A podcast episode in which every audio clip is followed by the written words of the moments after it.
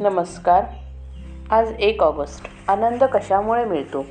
सृष्टी शून्यापासून निर्माण झाली. आपली ही मूळ स्थिती तीच आहे. म्हणून आपण शून्याकडे जाण्याचा प्रयत्न करावा. म्हणजेच स्वानंदात स्वस्थ राहावे. पण ते आपल्या हातून होत नाही. कर्म करीतच राहावे असे वाटते. प्रपंचाची दगदग झाली म्हणजे आपण दूर जाऊन बसतो. पण मनाची तळमळ त्यामुळे नाहीशी झाली नाही. तर काय उपयोग?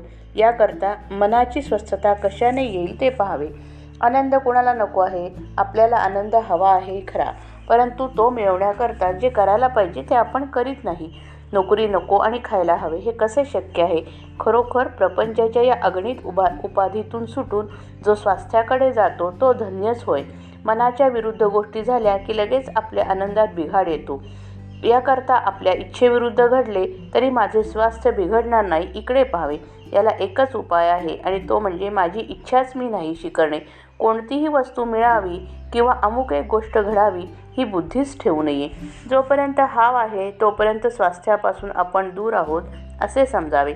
महत्त्वाकांक्षा खुशाल धरावी पण त्यामुळे मनाला त्रास होऊ नये. भगवंताची इच्छा तीच माझी इच्छा असे म्हणावे आणि अभिमान सोडून कर्म करीत राहावे. प्रयत्न करून जे काही होते ते रामाच्या इच्छेने झाले म्हणावे. कर्तेपणाचा अभिमान सोडल्यानेच स्वास्थ्य लाभते. मागे घडलेल्या चांगल्या वाईट गोष्टी आठवत राहणे यामुळे आनंदात बिघाड येतो. तसेच उद्याची काळजी करीत राहणे यामुळेही मनाच्या स्वास्थ्यात व्यत्यय येतो. होते जाते ते सर्व भगवंताच्या इच्छेने होते. हे मनाने पक्के ठरवल्यावर मग विनाकारण काळजी का करावी?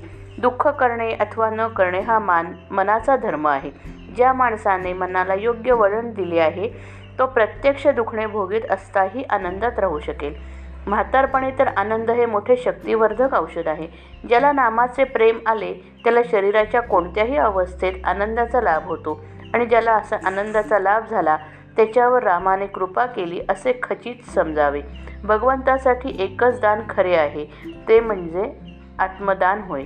सतत भगवंताच्या नामात राहून देहाची विस्मृती होणे हा आत्मदानाचाच प्रकार आहे.